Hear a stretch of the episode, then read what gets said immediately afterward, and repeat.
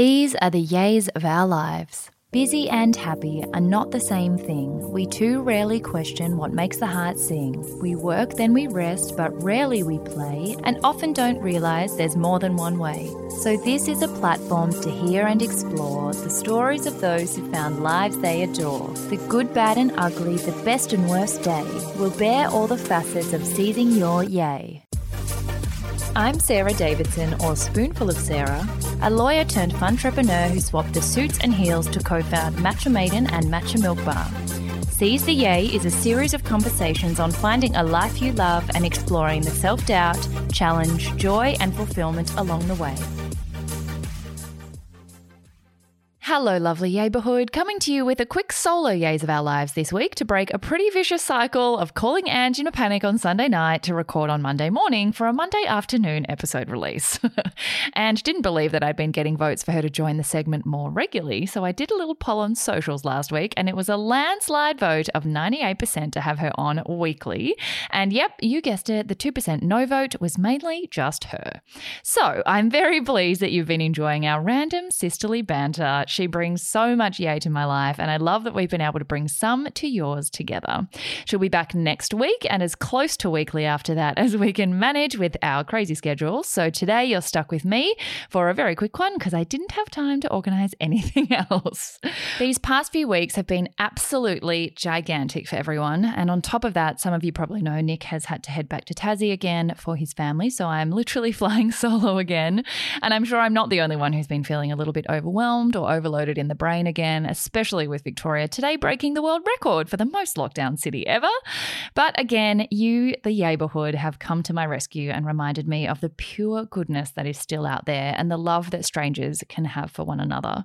Last week, we dedicated the Yays of Our Lives episode to the silent pandemic being faced by healthcare and frontline workers who continue to work so tirelessly and so selflessly under incredibly demanding conditions that most of us don't know enough about to keep us all safe during this pandemic. And Ange and I casually stumbled upon the idea of a little neighborhood care package send out and asked you guys for some nominations or nominations of people who had been really going above and beyond in the community who would never put themselves forward, but who definitely deserve a little love.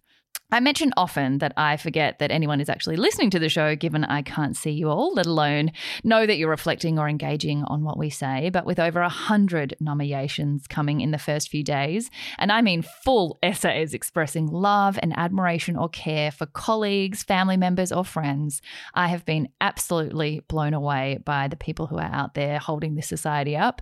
Closely followed by that were offers from neighbourhood members to put together care packs to send to a stranger, which reminded me just how much love and care people have for each other, regardless of how crazy the world has been going lately, even if there's not even necessarily anything in it for them. And then small businesses have started reaching out, offering their products to the care packs, given that the goodies I had set aside for what I expected would be maybe 10 packs won't be nearly enough for over a 100 of them, which again just filled my heart with so much love and filled my eyes with tears. I've said it before, and you'll probably hear me continue to say it because I believe it more and more every day, particularly in a week week that I was finding really tough myself that the quickest way to make your own day is to make someone else's. There's suddenly quite a bit of admin to sort through, matching nominees with donors and putting together the packs and sending them out, while Australia Post also seems to be in the middle of its very own crisis. So there may be a bit of a delay getting everyone's out, but I promise I'm working on getting them done. And everyone who has been nominated will be getting something. I might have to draw a line today for this round of nominations just because of the logistics of everything, but we'll definitely look at doing more neighborhood gift exchanges in future. They just bring so much joy, particularly when people get to connect with strangers. And I'm so excited to see everyone's little love notes go out. Again, very big love to our neighbourhood member Dana, whose original gift exchange sparked the idea and who will be jumping on the show soon to share her own journey with uh, Junior Doctors Corner that she founded. If you are listening, though, and do want to send a care pack, I would be so grateful for anyone else willing to do so. Just put something small together and I can send you the template of the note we're sending out uh, just so that you can shower someone with love. So please email me so I can match you up with someone. That's probably more than enough on Neighbourhood Watch for this week. I can't say I've had much time to put together our usual good news story wrap, but I'll be back with more next week, hopefully with Ange Foot. For now, just one more call out to the neighbourhood because our third birthday is coming up. I cannot actually believe it's been three years. Gosh, that just absolutely blows my mind.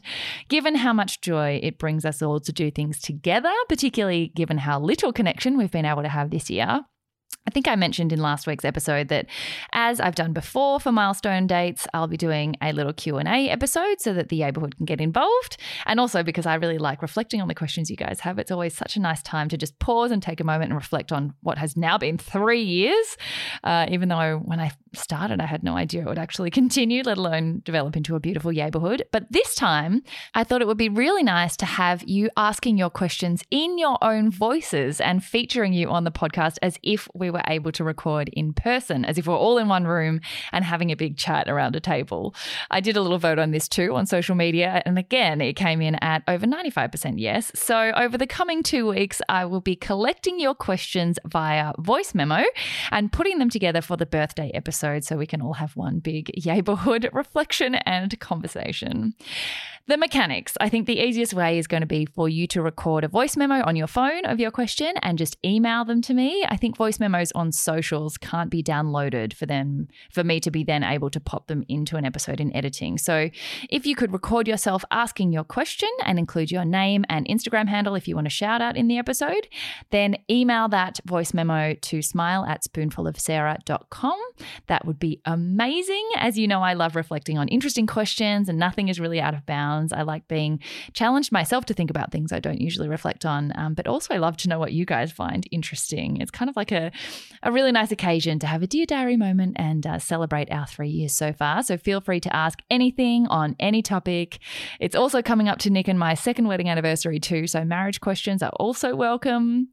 And yeah, pretty much just get those coming. I'm hoping to get it live um, maybe in two weeks or three weeks' time. So, over the next 10 to 14 days, if you guys could get on your voice memo app. If you have an iPhone, there's a voice memo app that literally allows you to then email that straight from the app. So, super easy to include your questions and then you'll get to hear your voice on the episode.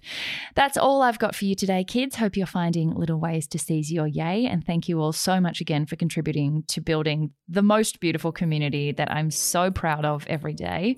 Stay tuned for another beautiful community story for our full interview this week, another one that will get the heartstrings going and that just makes me so proud of humanity. I've really found that as much as you guys have enjoyed these little doses of yay, I've probably enjoyed them even more. You guys have gotten me through. So thank you all so much and sending much love to everybody.